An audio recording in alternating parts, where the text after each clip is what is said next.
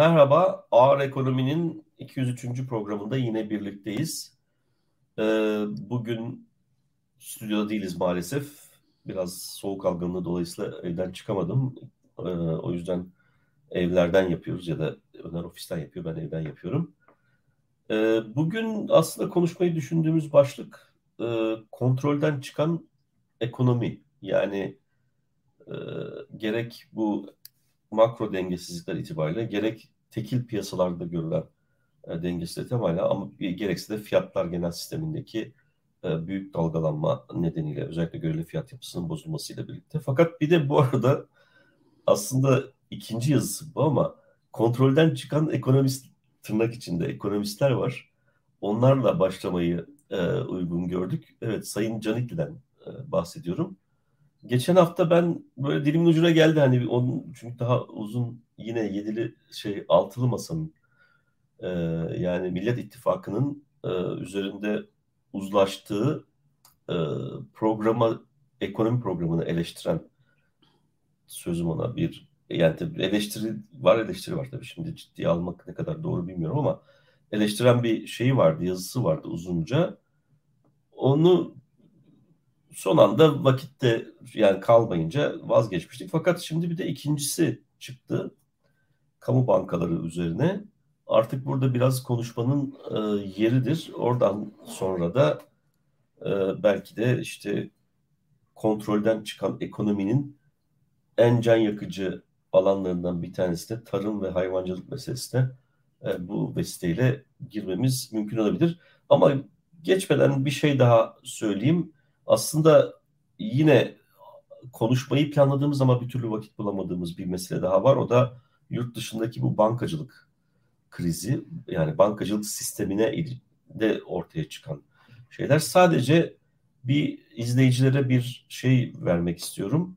Ee, National Bureau of Economic Research'ın yani e, NBR diye bilinen nbr.org'a eğer ulaşırlarsa orada çok güçlü bir ekibin 11, 11 sayfalık kısa bir değerlendirmesi var. Bu kısa değerlendirme müdahale üzerinden yani özellikle İsviçre'de ve Amerika Birleşik Devletleri'ndeki iki bankaya ilişkin müdahale üzerinden fakat bu kısa ve çabuk yazılmış bir yazı çabuk yazabilecek kapasiteler çünkü bunların yayınladığı ki o yine e, linklerde o paper'ın e, bulunduğu linklerde o şeyler var, e, atıflar da var, ulaşım da mümkün. E, geniş bir çalışmanın üzerine oturuyor. 1257'den 2019'a kadar bütün müdahaleleri analiz etmişler. İçinde Osmanlı İmparatorluğu'nda yapılanlar var, Türkiye Cumhuriyeti'nde yapılanlar falan da var. Çok geniş bir veri tabanı var. Bu veri tabanını da paylaşıyorlar. Ve onun üzerine de epey kapsamlı müdahaleleri sınıflandıran, etkilerini tartışan bir makaleleri var. E, uzun bir makale tabii o. E, ve aynı ekip bu son durumu göstermiş. Şimdi o veri tabanından yaptıkları bir değerlendirmeyi söyleyip geçeceğim sadece. Bunun ne kadar önemli olduğunu ve ileride muhakkak tartışmamız gerektiğini. Çünkü bunun sonuçta Türkiye'de ilgilendiren bir kısmı olacak. Para piyasası uzun süre, uluslararası para piyasasının uzun süre nasıl bir e, yöne gideceğini belirlemek açısından o da bizi ilgilendiriyor tabii haliyle. E, Mart ayında İsviçre'de gerçekleştirilen müdahale e, gayri safi İsviçre'nin gayri safi hasılasının yüzde 25'i boyutundaymış. Amerika'daki müdahale ise yüzde 5'in altında 2, 2 civarında falan gibi bir şey kalıyor. E, bu tür krizlerde e, yapılan müdahaleler yüzde 10 ortalama kadar bir seviyeye ulaşmış. E, bunların seçtiği bir 57 tane önemli kriz var. Oralarda da medyan olarak yüzde 15'e ulaşmış. Yani aslında son derece ciddi bir meseleyle karşı karşıya olduğumuzu e, şimdilik buna müdahale ederek kontrol altında tutmaya çalıştıklarını ancak bunun e, büyüme ihtimalinin de e, benim izlediğim bazı yorumcular tarafından e, dikkate alınması gerektiği söyleniyor. Dolayısıyla bu müdahale yeterli olacak mı? Yeniden gelecek mi? Yoksa e, bu finansal piyasalarda artık bunun senin de sevdiğin bir terimle yeni normal haline mi dönüştüğünü yani finansın yapısının mı değişmekte olduğunu dair epey kapsamlı tartışmalar var. Bunu belki önümüzdeki programlarda e, memleketin gündeminden vakit bulabilirsek e, ele alalım diye bir kenara koyuyorum. E, şimdi bu Canikli'nin yazısı üzerine aslında konuşmaya başlayalım. E, sözü sana bırakayım. Sen biraz sinirlenmiştin anladığım kadarıyla. ee, Vallahi e, sinirlenmek değil de e, yani bu düzeyde e, bu şekilde bir yazının yazılması ya da görüşlerin e, bir siyasi kimlikten e, kimlik tarafından ifade edilmesi birazcık hayal kırıklığı uğratıyor. Çünkü Türk siyasetinde, e, ekonomi yönetiminde e, bugüne kadar e, bu e, düzeyde e, bir durum yaşanmadı. Yani bizim eleştirdiğimiz dönemler çok oldu. 1980 e, sonrasında e, Türkiye'de e, Ortodoks ve heterodoks iktisatçılar arasında e, uzlaşma olmasa da çok seviyeli ve kapsamlı tartışmalar oldu ve herkesin bu tartışmalardan bir şekilde etkilendi ve kendileri açısından bir şeyler elde etti. E, gerek Marksisti, gerek liberali e, böyle bir tartışma ortamımız bizim vardı e, ülkemizde ve e, bu aynı zamanda da e, o dönemlerde öğrenci olan benim gibi hatta senin gibi e, insanları da etkiledi e, iktisatçı e, olmamıza vesile oldu. Düşünebiliyor musun? Şu anda kamuoyunda isimlerini e, kamuoyunun bilmediği o kadar çok değerli e, insan var ki mesela Hasan Ersel e, gibi, Emin Öztürk rahmetli. E, bunlar e, gerçi Hasan Hoca e, hayatta ama Emin e, Emin Bey e, çok genç yaşta e, vefat etti.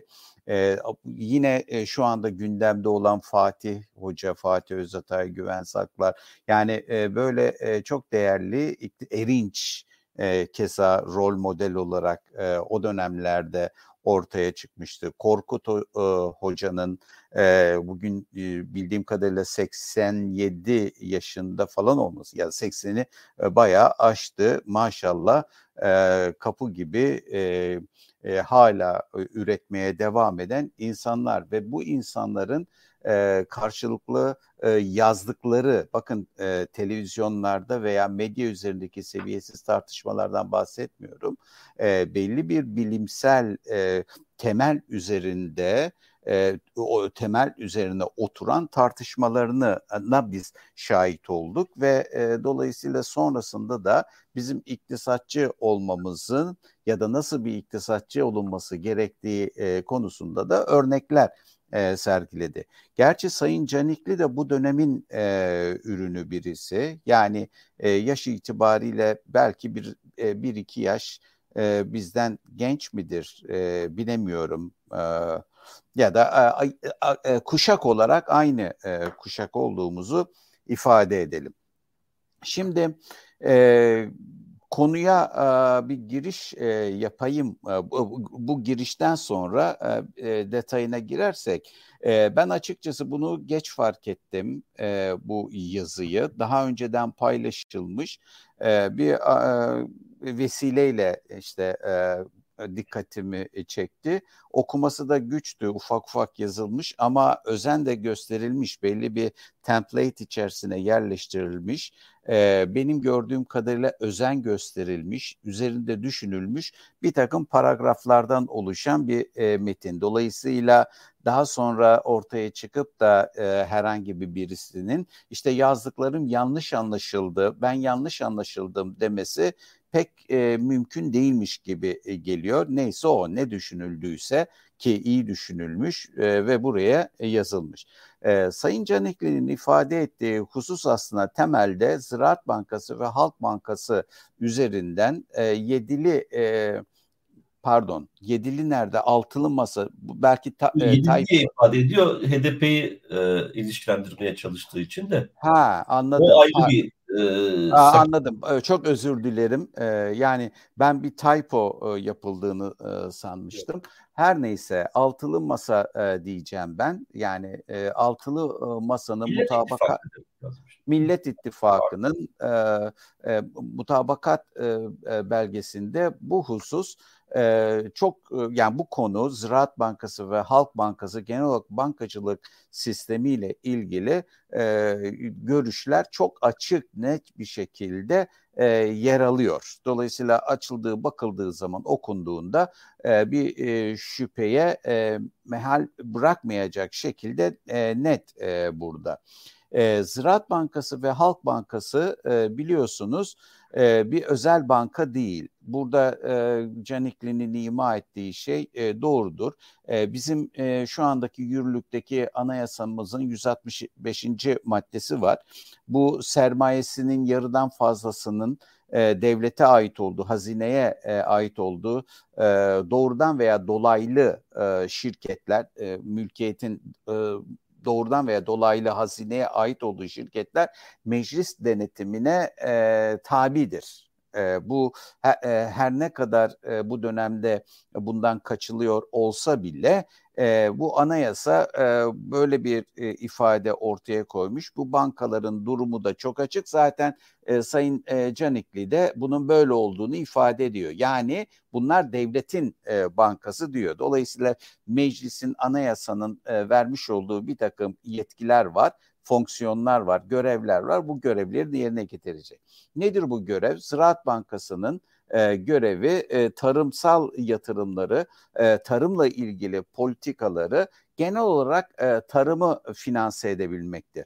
Ama bu demek değildir ki ki Millet İttifakı'nın mutabakat belgesinde de aksi e, geçmiyor zaten. Ziraat Bankası tarım dışındaki herhangi bir e, yatırım projesini veya kredi talebini e, karşılamaz. Böyle bir şey e, söz konusu değil.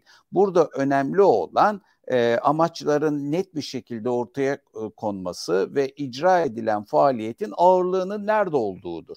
E, dolayısıyla bu konuda e, Sayın e, Canikli'nin ifade ettiği özellikle üçüncü paragrafında ifade ettiği düşünceler e, doğruyu yansıtmıyor e, diye kastını aşan ifadeler olduğunu düşünüyorum. Bu benzer ifadeleri de Halkbank içinde ifade etmek mümkündür. Çünkü e, bu iki e, kesimin toplumumuzda tarım kesiminin ve esnaf ve sanatkarların bulunduğu kesimlerin gelir e, şey e, e, finansman sorunlarının bir şekilde halledilmesi e, gerekir. Zaten bu bankalar da bu yüzden e, kurulmuştur. Şimdi Ziraat Bankası'nın kuruluşunun Mithatpaşa'ya kadar gidiyoruz biz. Yani Balkanlardaki e, emniyet sandığı gibi işte e, bölgesel hani o sandıkların e, bir şekilde e, Ziraat Bankası'na bir büyük bankaya dönüştürülmesinden e, ibaret bu. Ve e, o dönemki Osmanlı'nın ve daha sonra Türkiye Cumhuriyeti'nin ekonomik yapısının tarıma dayalı olması sebebiyle de bu bankanın ağırlıklı olarak tarımsal e, kesime e, finansman e, sağlaması gayet normal ve bununla e, eşleşmesi isminin markasının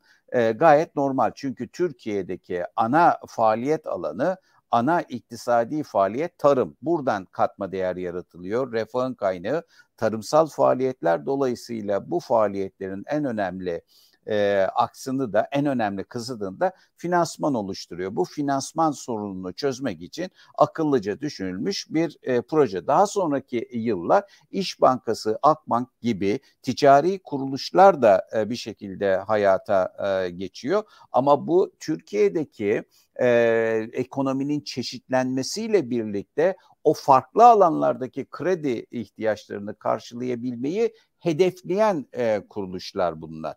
E, zaman içerisinde elbette ağırlık noktası e, tarımdan sanayiye ve ticarete kayınca elbette Ziraat Bankası ve Halk Bankası gibi bankaların bu faaliyetleri bu e, Türkiye ekonomisinin ağırlığını teşkil eden faaliyetleri göz ardı etmesini biz bekleyemeyiz. Ancak e, dolayısıyla e, Sayın Canikli'nin e, ifade ettiği gibi a, e, bu e, Millet İttifakı iktidara gelince bu bankaları tarımla sınırlı tutacak. İşte e, ötekini de esnaf kredileriyle ve o bankaları küçülde. Böyle bir şey yok. E, mutabakat belgesi de bunu e, söylemiyor e, zaten.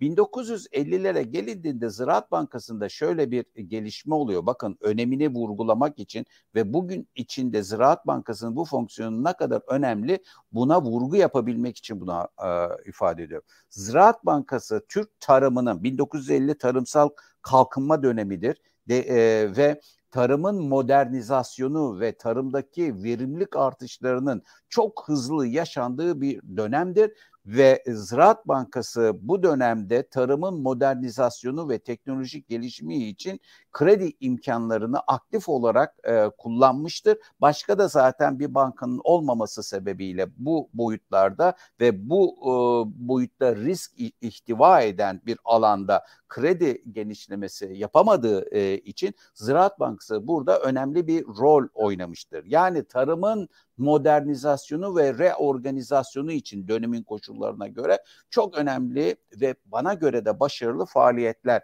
e, uygulamıştır. E, dolayısıyla buradan yola çıktığımız e, zaman da eğer eleştirilecekse altılı e, masanın e, ifadeleri alt, e, bu Millet İttifakı'nın ifade ettiği bugün karşı karşıya kaldığımız tarımda karşı karşıya kaldığımız sorunları e, veri aldığımızda gıda fiyatlarındaki gelişmeleri veri aldığımızda Ziraat Bankası gibi ihtisas bankalarının e, bugünkü tarım politika yeni bir tarım politikası oluşumu oluşumu sırasınca sırasında ihtiyaç duyduğumuz finansal e, kaynakları sağlamasında ne e, beis olabilir? Buna ihtiyacımız var bizim ve bu ihtiyacı giderebilmek için de elimizdeki devletin elindeki en önemli unsur yine Sayın Canikli'nin ifade ettiği gibi aktif devlet müdahalesini anladığım kadarıyla e, ifade ediyor. Onun taraftarı doğrudur. O zaman e, tarım politikasının yeni bir tarım politikasının ortaya konulması tarımın bugünkü ihtiyaçlar nezdinde yeniden organizasyonu ve modernizasyonunun önünü açacak ve bu amaçla kredi imkanlarını bu sektöre yönelik olarak geliştirecek bir bankaya ihtiyacımız var e, bizim. Dolayısıyla Ziraat Bankası'nın böyle bir fonksiyonu icra etmesinde e, ne sakınca olabilir? Yine tekrar ediyorum. Altılı Masa'nın yani gerçi biz Altılı Masa veya Millet İttifakı'nın sözcüleri değiliz ama e, böyle bir e, ifade yani sadece bütün işte kredilerinin e, daralsın, diğer sektörlerden çıksın ve sadece tarıma e, yönelsin ve e, bu şekilde de işlem hacmi, varlık hacmi daralsın, bu bankalar küçülsün. Böyle bir şey yok. E, bir kere siz e, bir adam gibi bir e, tarım politikası ortaya koyduğunuz zaman bu politikanın finansmanına ihtiyacınız var. Eğer siz politikayı, tarım politikasını bugün olmayan politika olarak dizayn ettiğinizde o zaman Ziraat Bankası'na e, külliyen ihtiyaç yok. Yani kapat, kilidi vur, e, git ya da ismini değiştir, başka bir iş yap. Bugün finanse edilecek bir tarım politikası yok. Oysa e, bu Millet İttifakı diyor ki ben geldiğimde arkadaş diyor e, bir tarım politikam olacak ve onun da finansmana ihtiyacı e, doğacak diyor. Ben e, Ziraat Bankası imkanlarını devletin kontrolünde olan Ziraat Bankası imkanları ağırlıklı olarak bunun için kullanacağım e, diyor. E bunda ne beis var? E, sen e, biraz önce ifade ettin. Şu anda et fiyatları altın, borsa ve dolar fiyatlarıyla şeye girmiş durumda e, ha, e, günlük e, listelere girmiş durumda gazetelerde. Herkes takip ediyor. Hatta Sayın Desteci biliyorsun et fiyatlarından etkilenmiyormuş. O kuzuları bir bütün olarak kesip buzluğa dondurucuya koyup oradan kullanıyormuş e, mesela. Neyse. Ha? Onun da fiyatları çok arttı da. E, her neyse yani ben onu öyle yiyemem çünkü e, kasapta et dururken niye e, buzlukta e, dondurayım? Etin hani tadı açısından da e, bir sorun. Her neyse yani e, ama şunu söylüyorum yani stoklanabilir bir emtiaya döndü e, ette. E, onu e, söylemeye çalışıyorum. Keza dün e, fark ettim e, mesela e, soğan fiyatlarında ciddi bir e, artış e, var. Yani e, soğan yani düşünebiliyor musun? E, bu demektir ki biz artık bundan sonra menemen falan yerken soğansız kesinlikle. Yani menemen soğanlı mı olur, soğansız mı olur tartışması da külliyen ortadan kalkmış oldu. Zaten yiyemiyoruz. Doma, domatessiz menemen bulmak zorundayız. Çünkü domatesin de Antalya halindeki fiyatı olağanüstü artmış. Bir ara 60 lirayı gördü. İta, ihracat yasağı getirdiler. Ee, sonra o kaldırıldı ama yani çok çok çok pahalı. Hatta orada Orhan'ın e, söylediği kadarıyla e, bu sene 80-100 lirayı görür diyor. Ee, inşallah görmez ama e, gidiş o gidiş. Biz e, çok uzun zamandan e, beri bu ağır ekonomi programında tarım e, meselelerini tartışıyoruz. Hala bir politikasızlık hüküm sürüyor e, ülkede. Dolayısıyla Sayın Canikli'nin önce bunu sorgulaması lazım. Neden Ziraat Bankası tarımı desteklemiyor? Cevabı veriyorum e, çünkü Türkiye'nin mevcut iktidarını 20 yıldan e, beri destekleyecek, finanse edebilecek bir tarım politikası yok. Bunu bir tarafa e, koyduk. İkinci bir husus da e, bankacılık e, sektörü, para piyasası, kredi piyasası konularında da bu metni okuduğum zaman ciddi bir kafa karışıklığı var. Biliyorsun hani biz hocalar olarak öğrenci böyle bir metin ortaya koyduğunda kafa karışıklığı e, öğrenci sınavdan çıkar oh yüz bekliyorum hocanın her dediğinin cevabını buldum yazdım e, der. Sonra e, itiraz eder geldiğinde para piyasasını kastet, e, kastetmiş, e, kredi piyasası demiş ya da kredi ile ilgili bir şey söylemiş ama aslında para piyasasını kastediyor. İşte sermaye ifadesini kullanmış ama söylemek istediği e, kaynak, para yani şirket sermayesi değil. Yani nüanslar bir iktisatçı için bir değil mi bilim insanı için nüanslar önemlidir. Dolayısıyla benim bir hoca olarak e, makro iktisat hocası olarak ya da Türkiye ekonomisi hocası olarak e, Canikli'nin bu yazmış olduğu belgeye geçerli not verebilmem mümkün değil. Neden? E çünkü kredi piyasasıyla para piyasası e, kavramlarını e, aynı e, şeyi ifade edebilmek için e, kullanıyor. Mesela yabancılara e, bir şekilde takmış anladığım kadarıyla. E neden? E, ama bir taraftan yabancılarla ilgili, yabancıların hakimiyetiyle ilgili şeyler söylerken öteki taraftan yabancı sermaye e, çekmek için akla karayı e, seçiyor. Yani bu bir çelişki. E, keza e, aynı şekilde e, e, mesela yabancıların para piyasasındaki e, hakimiyetinden bahsediyor. Yani bu e, bizim Eko 101'de öğrettiğimiz şeydir. Para piyasasının tek bir hakimi vardır. Oligopolistik bir piyasadır Değil mi? Oligopolistik bir piyasadır. Tek bir ağası vardır o piyasanın ya da ağası olmak zorundadır. O da Türkiye Cumhuriyet Merkez Bankası'dır. Diğerleri onu e, izlemek zorundadır. Şimdi e, beyefendi e, bu e, realiteyi yani Merkez Bankası'nın bu fonksiyonunu yerine getirmemesi için ellerinden geleni yaptıkları için e, Merkez Bankası'nı adam yerine koymadıkları için tırnak e, e, içerisinde e, Merkez Bankası'nın rollerini e, kamu bankalarına e, yüklemiş e, durumdalar. E, o zaman siz Merkez Bankası neden e, bu piyasayı etkileme gücünü yerine getiremiyor diye sorgulamıyorsunuz. Onun yerine altılı masanın işte ortaya koymuş olduğu mutabakat e, metniyle şey yapıyorsunuz. Döviz piyasasına işte bu olmasaymış bu bankalar döviz piyasasına e, müdahale etme imkanı olmayacakmış. E ama yani e, görevi o mu? Yani Merkez Bankası para piyasasında ucuz krediden bahsediyor. E de Merkez Bankası nerede? Yani Sayın Canikli e, bu piyasalar e, konusunda Merkez Bankası'nın rolüyle bir bankanın rolü e, arasında e, bir ayrım yok kafasında. Yine ifade ediyorum bu anayasanın 160. maddesi e, 65. maddesi ifade ediyor. Hani bu e, meclis denetimine haiz e, keza aynı şekilde 2000 yılında maddesini hatırlamıyorum. Yine resmi gazeteye yayınlanan bir e, düzenlemeye e, göre e, bu e, bankalar, kamu bankaları kendilerine e, yönelik e, bir yasaları var ancak e, faaliyetleri itibariyle bankacılık yasasına tabi. Dolayısıyla herhangi bir yabancı ortaklığı, yerli e, herhangi bir özel bankadan e, işlemleri itibariyle e, farklılıkları yok e, e, bu bankanın. Dolayısıyla e, bir e, özel bankanın döviz e, piyasasındaki işlem yapması e, e, yani e, yapmasıyla bu bankaların aynı işlemi e, ticari şeylerle yapması daha doğru olur. Daha daha do, e, e, direkt bir ifade edeyim. E, kamu bankalarının döviz piyasasını regüle etmek gibi bir görevi yoktur. Yani bunu ifade ederek de kendilerine e, yasanın üzerine e, üzerinde bir görev atfederek belki de incelemedim çok yeni okuduğum için e, yasa dışı bir iş de e, yapılmış oluyor. Yani e, çok teşvikten bahsediyoruz burada aslında. Onun az tam anlamıyla o yani.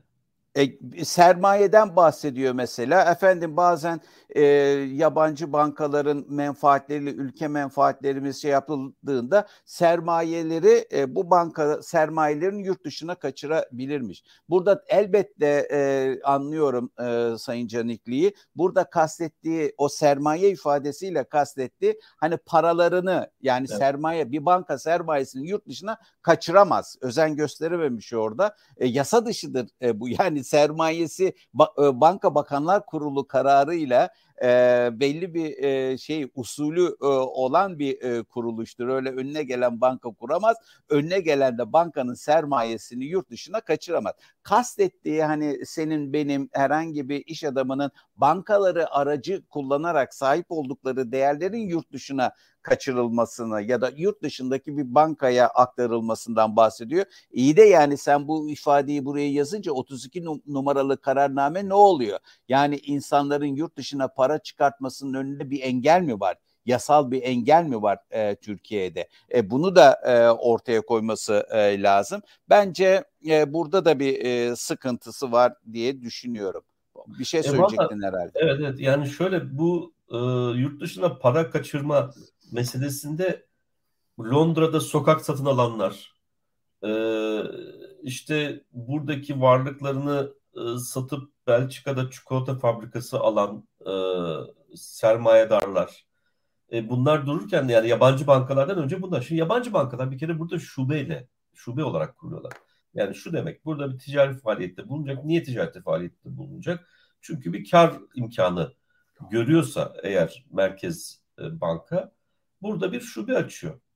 Bu şube açtığında hatta e, ne zamandı o 2018 19 o, o, o zaman böyle bir finansal piyasalarda yine büyük bir dalgalanma olduğunda burada sermaye yeterlilik e, açısından sıkıntıya düşmüştü bankalar ve bunların içerisinde yabancı bankalar da vardı. E, Avrupa'daki ya da dünyanın diğer ülkelerindeki ana sermaye grubundan e, sermaye artırımı için görüş sorulduğunda özellikle Avrupa'da Avrupa merkezli bankalar bunu yapamadılar. Çünkü e, Avrupa Merkez Bankası dedi ki Türkiye'ye götüreceğiniz her bir euro için bir euro da bana e, yatırmak zorundasınız bir garanti olarak. Yani e, Türkiye'ye götürülecek olan e, şeyin e, paranın sermaye... Munzam karşılık. Munzam karşılık. Munzam karşılık. Birebir yani e, o zaman da zaten hiçbir banka burada sermaye artırımına gitme yolunu tercih etmedi. Gerekirse buradaki bütün e, şeylerini, banka varlığını, şunu bunu e, kaybetmeyi göze aldı. Yani batarsa batsın diye baktılar. Dolayısıyla gelip buradaki şube yönetimine e, kendi yağınızla kavrulacaksınız diye haber gönderdiler. İşte o meşhur şey krizi hani uçakla nakit dolarlar geldi falan filan öyle ateşini söndürdükleri krizden bahsediyorum. E, dolayısıyla buradan da hani Sayın Canikli bunların da farkında değil büyük ihtimalle.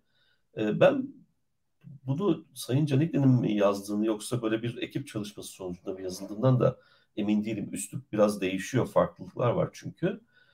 Ee, ama yani bütün bunları birbirine karıştırıp böyle e, son derece yalap şap ve hiçbir e, bilimsel demeyeceğim artık zaten öyle bir şey beklemiyorum da e, mantıksal ve ekonominin işleyişine dair asgari bilgi, bilgi düzeyine sahip e, e, olmaktan uzak bir metin e, çıkartmışlar. Onu da böyle e, bir şeymiş gibi söylüyor. Sen devam et benim de söyleyeceklerim var çünkü arkasından. Ee, ben e, son noktaya e, parmak basmak istiyorum. Benim için çok önemli. Ee, bu bankalarla e, yaptıkları işleri çok önemsiyor herhalde. Özellikle bu bankaların kendi dönemlerinde reel sektöre, sektöre sağladığı düşük faizli yatırım kredilerinin rekabet ortamını bozduğunu iddia ettiğini iddia ediyor yani altılı masanın. Yani o bunu söyleyerek de bu bankalarla aslında e, bazı yatırımların e, düşük faizle finanse edildiğini bu banka kaynaklarıyla itiraf etmiş oluyor e, Sayın e, Canekli. E, şimdi e, bu e, ben Türkiye vatandaşı olarak bir Türkiye Cumhuriyeti vatandaşı olarak e, bu bankadan pay sahibiyim. Benim namıma değil mi hazine buradan şey. E, bunun e, neye dayandığını e, sorma hakkım olması lazım benim. İşte o yüzden anayasanın 165. maddesi meclis denetimine e, tabi e, olması bu bankaların son derece de önemli. Benim namıma ilgili e, kişiler, ilgili e, vekiller bunu e, yapacaklar. E, bu bunu mesela rekabet ortamını bozucu bir şey olarak görmüyor.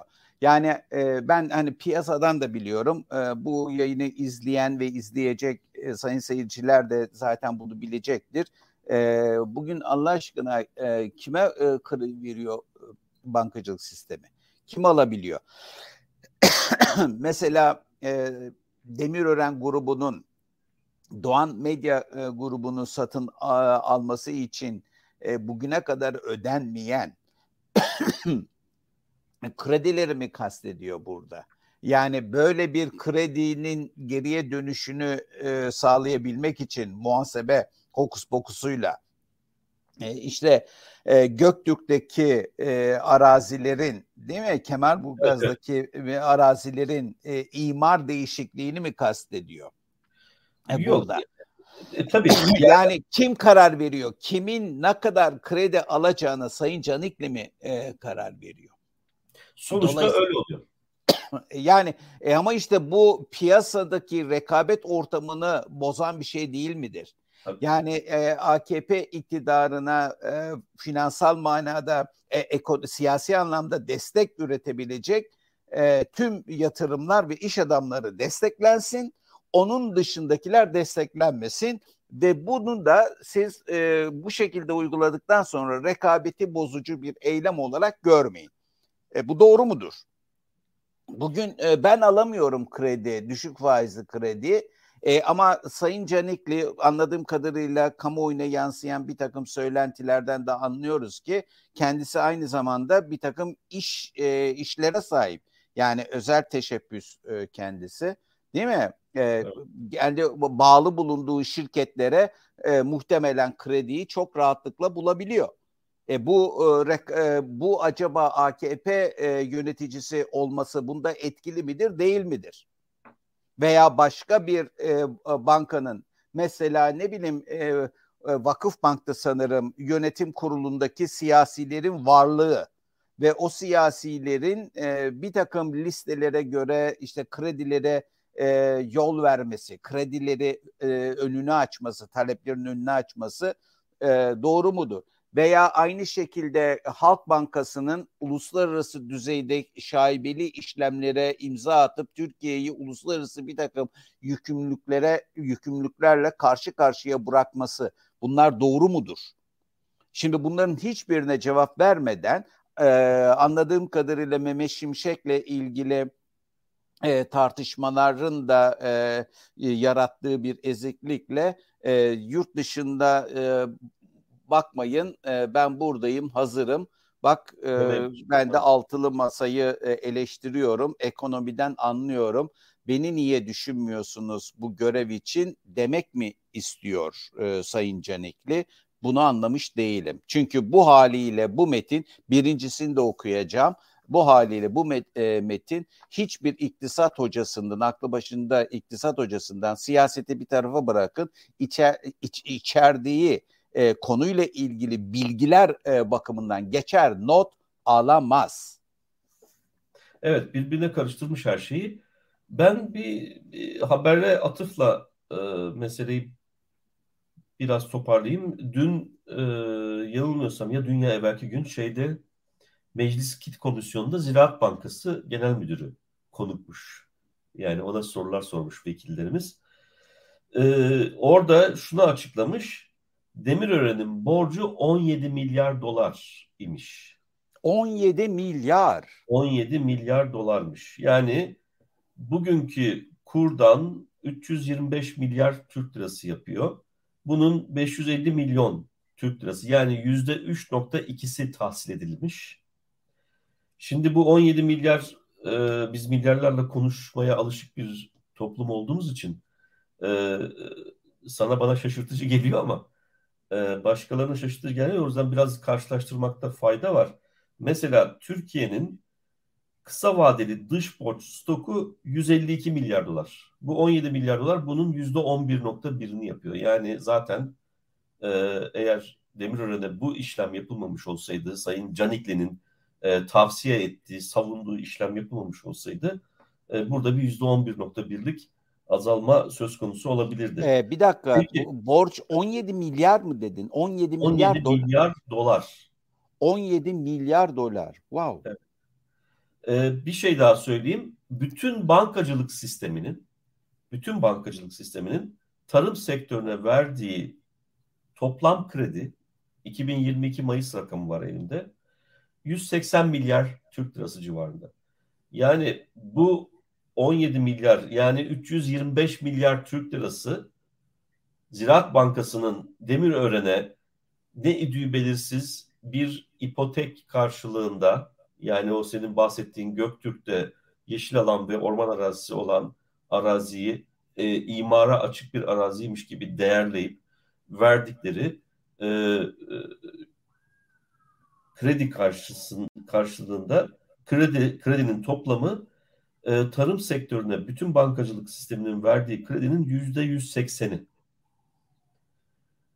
Bunu hibe kredi gibi düşünmek lazım. Yani bu şu anda bankacılık sistemine çiftçinin bütün borcunu kapatıp üstüne yüzde yüzde seksen civarında yani yüz seksen diyelim e, seksen e, aşağı yukarı 140-150 milyar lirada çiftçinin e, cebine yine e, öz sermaye olarak kullanması kaydıyla para koyabilecek e, bir mebladan bahsediyorum. Niye verildi bu?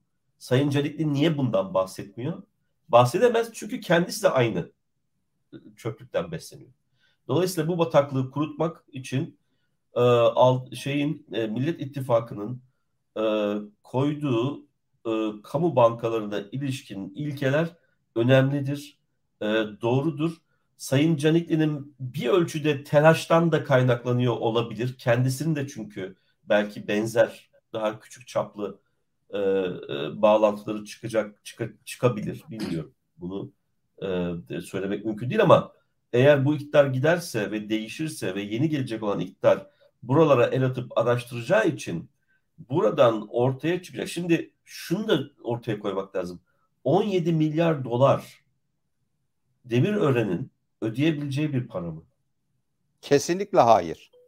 E, yani o zaman Türkiye'nin en fakir adamı o zaman Sayın Erdoğan Demirören.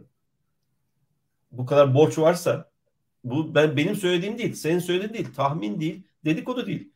E, Ziraat Bankası Genel Müdürü'nün dün e, mecliste verdiği rakam aksiyon alacağız demiş. Ne nasıl aksiyon alacaklar? Yani, Kanallara mı el koyacaklar? Girişimde bulunacaklar herhalde bilmiyorum. E, kanalları ee, e, zaten devlet için almadı mı? AK Parti için aldı. Sadece bir taneden bahsediyoruz. Bir taneden bahsediyoruz. Bak sadece tek bir olaydan bahsediyoruz. Bunun gibi belki e, yüz, irili ufaklı binlerce e, yağmalama diyelim. Çünkü bu bir kredi falan değil. Bu bir yağmalama. E, bütün bunların açığa çıkartılması, bütün bu yağmacıların açığa çıkartılması, bu yağmacılıkta e, bu yağmacılar çanak tutan o imzaları atanların o attıkları imzaların karşılığını ödemeleri e, ve bütün bunlara yol veren siyasal sistemin Sayın Canikli'nin de içinde bulunduğu siyasal sistemin iktidarın hesap vermesi gerekecek. Bu böyle bugünden yarına e, kaçılabilecek bir şey değil. E, bu böyle hamasi bir metinle savunulacak bir şey de değil. Cumhuriyet Gazetesi'nde ve diğer e, basın organlarında da var. E, aldım bu rakamları. E, şimdi burada altılı mas ya da şeyin Millet İttifakı'nın metninde benim gözüme çarpan şuydu zaten. E, kamu bankaları hepimizin zaman zaman dile getirdiği gibi bütün iktisatçıların ta, bu meseleyi özellikle bankacılık kesimini takip eden iktisatçıların söyledikleri gibi bir teknik iflas durumunda olabilirler. Yani e, çünkü biliyoruz ki bankacılık sisteminde e, yüzdürülmekte olan aslında tahsili mümkün olmayan geniş bir alacak var. Normalde bunun e, kayıp, kayıp kabul edilmesi ve bunun karşılığında sermaye konulması gerekiyor. Bu kamu bankalarına geldiğimizde yani bu Sayın Canikli'nin yabancı sermayeli bankalara karşı e, cephenin önünde e, savaşıp memleketin çıkarlarını koruyacağını koruması ya da korumakta olduklarını iddia ettiği e, bankalar e, bırakın öyle bir mücadele vermeyi muhtemelen ayakta durabilecek durumda değiller. E, tabii bunu bilemiyoruz. Yani bu şeyden sonra e, gerçekten bir denetim e, yapıldıktan sonra ne tür ne kadar e, şey var batak kredi var ne kadar haksız yere verilmiş kredi var ne kadar e, ta, bunu ne, ne ölçü tasdik edilebilir onu da göreceğiz. Şimdi bu tarımla tarım sektörüyle e, bankacılık kesimi arasındaki ilişki de son derece sorunlu bir ilişki aslında. E, senin altını çizdiğin gibi bir tarım politikasının olmamasından kaynaklanan e, daha doğrusu tarım politikasının bizatihi kendisinin e, tarımı yok etmesi. Bugünlerde öyle bir şey var. Bütün dünyada e, bir ya, çıkartılması planlanan ya da çıkartılmış olan yasalardan o yasanın muhatabı olan e, varlığı korumak gibi mesela İsrail'de Netanyahu'nun e, çıkartmaya çalıştığı e, adaletle ilgili yasadan adaleti korumak için gösteriler yapılıyor. Türkiye'de de aslında bu tarım politikasından tarım sektörünü korumak gerekiyordu. Tabii bu iktidarın e, hışmından korumak için geniş kapsamlı bir mobilizasyon gerekiyordu ama e, muhalefet bunu yapamadı. Bunları tarım sektörünün, tarım politikasının, iktidarın tarım politikasının temel e, amacı şu. E, tarımda herhangi bir işletmenin yani aşağı AKP öncesinden gelen bir e, problemdi bu. E, 1 milyon civarında sorunlu e, işletme vardı. Yani nedir bu sorundan kastettiğimiz? E, ölçeği küçük, e, finansal erişimi zayıf e, ve e, buna bağlı olarak da e, işletmeyi çevirmekte zorlanan işletme sermayesi kavramına e, yatkın olmayan, işletme sermayesiyle hane bütçesini ayıramayan e, bir geniş kitleden bahsediyoruz. E, AKP iktidarı bunları, bu, bu kitleyi tamamen yalnız bıraktı. Yani bu yapıyı düzeltmek üzere fon yaratmak, bu fonu kullanarak bu yapıyı e, rasyonel bir işletme, küçük işletme e, çerçevesinde çalışabilecek hale getirmek yerine bunları kaderleriyle baş başa bıraktı. Ne oldu? E, bir de tabii e, özellikle bu 2010'a kadar olan dönemde paraya erişim ucuz ve göreli olarak ucuz ve kolay olunca e, faizlerde de büyük bir düşüş gerçekleşince e, özellikle kamu bankası dışındaki bankaların da burada e, büyük bir aktivite gerçekleştirdiğini ve çok miktarda kredi verdiklerini e, gözlemledik. Bunların e, karşılığında da kredi verirken de Türkiye'de tabii esas şey olduğu gibi bütün bankacılık sisteminin e, temelini oluşturduğu gibi kredi karşılığında ipotekler alındı. Ziraat Bankası da aslında çok sayıda ipoteğe sahip. E, bu işletmelerin e, nakit akışı ve işletme sermayesi kavramlarına ilişkin bir fikirleri olmayınca bu ipotekler aslında bankaların varlık ları haline dönüşmeye başladı yavaş yavaş. yani Türkiye'de tarımsal topraklarda aslında en fazla mülk sahibi e, en büyük mülk sahibi bankalar olmaya başladı.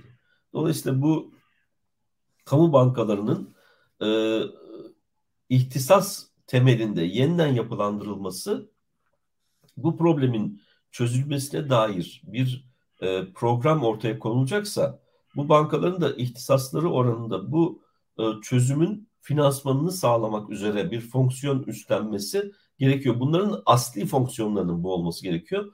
Aksi halde bizim tarım sektöründe bir rehabilitasyon ve e, modern bir tarım sektörü yaratma ihtimalimiz olmaz. Dolayısıyla Sayın Canikli'nin korktuğu şey bu aslında. Çünkü tarım sektörü bütün diğer sektörlerde ve bütün diğer alanlarda olduğu gibi büyük bir rant devşirme mekanizması, dev devasa bir rant devşirme mekanizması olarak e, işlev gördü AKP iktidar döneminde. Hemen şu et meselesine geleyim çünkü benim çok yakından takip ettiğim bir ara içinde bulunduğum bir sektör. Et değil ama süt alanında. Fakat hayvancılık sektörü. Çünkü bir ara ben Ulusal Süt Konseyi'nin teknik komite üyeliğinde yaptım. 3-4 yıl kadar. Şimdi bir, bir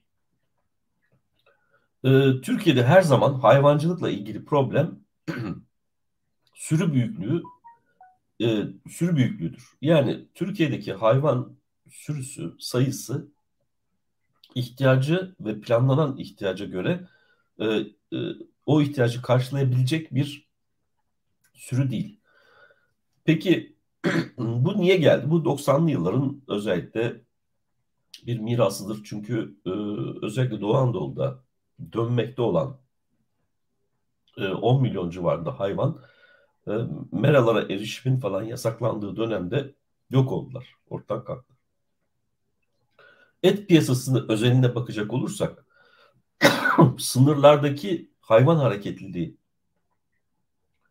e, kesilmediği için, belki kesilmek istenmediği için esasında Türkiye'deki et piyasası İran ve e, şey komşu ülkelerdeki et piyasasıyla belli ölçülerde entegre çalışır. Yani göreli fiyat yapısına bağlı olarak İran'da et ya da hayvan fiyatı yükseldiğinde buradan o tarafa doğru, tersi olduğunda da oradan bu tarafa doğru bir hayvan hareketi olur. Bu aynı zamanda hayvanların hayvan hayvancılık piyasasında hastalıkların da çok e, kökünün kurutulamaması gibi bir problemle karşı karşıya kalmamız ne olur? Irk ıslahı yapılamaması gibi problemle karşı karşıya kalmamız olur. Dolayısıyla çok büyük yapısal problemler de e, söz konusudur. Bunları e, teşvik etmek yerine, bunları düzeltmek üzere bir politika tasarlamak yerine e, hayvancılığı ucuz krediyle diğer sektörlerdeki insanların yani işte bir takım beyaz yakalılar, inşaat şirketleri, aklına gelebilecek bütün farklı özür dilerim izleyicimizden farklı şirketlerin girmesine teşvik edecek bir ucuz kredi sistemi yarattılar. Ve bu ucuz kredi sistemi aynı zamanda yurt dışından hayvan ithalatını da kolaylaştıran bir sistem olarak tasarlandı. Ve bu hayvan ithalatı da yalnız e, olabilecek en kötü şekilde tasarlandı. Türkiye'deki e, insanların e, varlıklarını korumak açısından. E, bütünsel bir açılış yerine e, lokal olarak açmaya başladılar. Yani bir dönem geliyor Macaristan'dan hayvan ithalatı mümkündür, diğer ülkelerden mümkün değildir diyorlar mesela. E niye? Çünkü Avrupa Birliği'nde hayvan hareketliliği var. Sen Macaristan'a gidip hayvan alabilirsin dediğin zaman Türkiye'deki e, yetiştiricilere e, Macaristan'da hayvan bir anda e, bitiyor ve işte etraftan bu sefer gelmeye başlıyor. Ya da işte bazen Ba Bavyera'yı açtılar mesela başka hiçbir yeri açmadılar. Sonradan öğrendik ki aslında o bölgede hayvana ithalatı izni verilmeden önce Türkiye'den bazı yatırımcılar gidip küçük hayvanları toplayıp bir yetiştirme merkezinde damızlık hayvan yetiştirme merkezinde tutuyorlarmış. 6 ay sonra da diyelim ki birdenbire nedense o bölge açılıyor. Dolayısıyla orası hemen e, Türkiye'ye gelmeye başlıyor. Ben Macaristan'da bir e, e, köyü ziyaret ettik ve hayvancılıkla uğraşan bir köyü ziyaret ettiğimizde Türkiye'den geliyoruz dediğinde Sayın Cumhurbaşkanı'nın ismini anarak tezahürat yapan köylüler gördüm, gözlerimle gördüm. Çünkü 1000 euroya sattığı hayvanı 3500 euroya satıyor. Yani bu yolla da orada iş tutan Türkiye'den Türkiye'de mukim bazı soyguncuların e, para kazanmasını sağlarken aynı zamanda e, Avrupa'nın çeşitli lokasyonlarındaki köylülere buradan para aktardık, eurolar aktardık. E, ama hiçbir zamanda dolayısıyla bu böyle işte diyelim bir bölge açıyor, kapanıyor, işte öbür bölge açılıyor. Orası kapanıyor, burası açılıyor. Ve hayvan da sürekli hareketli Avrupa Birliği'nde bu arada. Bizim e, ne ırk temelli bir ırkın ıslahına dayalı bir temelli politikamız var. Ayrıca e, ucuz kredi peşinde koşan e, insanlar, hayvancılığı bilmeyen, hayvancılıkta kalıcı bir projesi olamayacak insanlar bu sektöre girdikleri için bir yandan da ithal edilen hayvanlar e, mesela Marmara bölgesinde sınırsız izin verdiler, çiftlik izni verdiler. Bir öyle bir noktaya geldi ki 2010-12 civarında e, o hayvanları besleyebilmenin Marmara bölgesi koşulları içerisinde imkanı kalmadı. Yani e, e, ekim dikim yapsanız da e, işte saman ihtiyacını bula, saman ihtiyacını gerçek şey yapamadı. O, Ukrayna'dan saman it, ithal etmek zorunda kaldılar. E, açlıktan zor durumda kalmış ve bunu sesleriyle ifade eden hayvanları da gördüm. Çünkü gerçekten e, e, herhangi bir birikimi olmayan, herhangi bir yeteneği olmayan, bilgisi olmayan insanlar e, e kaynaklarımızı hep şey yaptı, çarçur et, ettiler. Orada çok sayıda hayvan e, zor koşullarda işkence bile demek mümkün e, çekerek e, yok olup gitti. Bir yandan da piyasadaki o fiyat dengesizlikleri iyice e, artmaya başladı. Yani volatilite çok yüksek olmaya başlayınca da e, bunun tüketiciye yansıması çok gerçekten acıklı oldu. Şimdi e, ve bunun içerisinde Ziraat Bankası'nın da büyük bir şeyi vardır. e, suçu demeyeceğim ama yani e, kötü müdahalesi söz konusudur. Bütün bu imkanla, bütün bu insanlara fonlayan, kredi veren e, Ziraat Bankası'dır. Ziraat Bankası'nın da tabii ki ona bu e, tarım politikası çerçevesinde verilen rol buydu. O yüzden Ziraat Bankası da bunu yaptı ama e, sonuç itibariyle bir bütün olarak baktığımızda bugün eti bu fiyattan yememizin geçmiş dönemdeki yapılan planlı ve sistematik olarak yapılan e, kamu kaynaklarının yağmalanması e, politikasının e, sonuçlarından bir tanesidir bu diyeyim. Biraz daha ayrıntılı e, konuşmak üzere önümüzdeki haftalarda e, susayım burada. Zaten zor konuşuyorum. Neyse ben e, bir e, notla bitireyim. E, bu arada e, Sayın Canikli'nin çok şikayet ettiği yabancı bankalar e, yine 2001 sonrası, 2002 sonrası AKP döneminde Türkiye'ye geldi. E, TL'nin e, değerli olduğu e, dönemde e, ciddi sermaye akımlarına da kaynaklık etti. O dönemde malum olduğu üzere hiç kimse bu yabancı bankaların, yabancıların Türkiye'de banka satın almalarına itiraz etmiyordu. Ee, şu anda bu bir probleme dönmüş durumda ama e, gariptir ki e, e, bütün bu değişim 20 yıllık AKP döneminin bizzat içinde e, yaşanmış olması Allah'tan e, bu süreçlerde herhangi bir dış gücün yani AKP e, e, çemberinin dışında herhangi bir siyasi anlayışın e, sorumluluğu e, yoktur. Gelinen noktada şimdi maalesef e, şikayet ediliyor. O şikayeti de tam manasıyla anlamış değilim. Yani ne kastediliyor e, bilmiyorum. E, önümüzdeki haftalarda e, bunun ipuçlarını görebileceğiz diye düşünüyorum.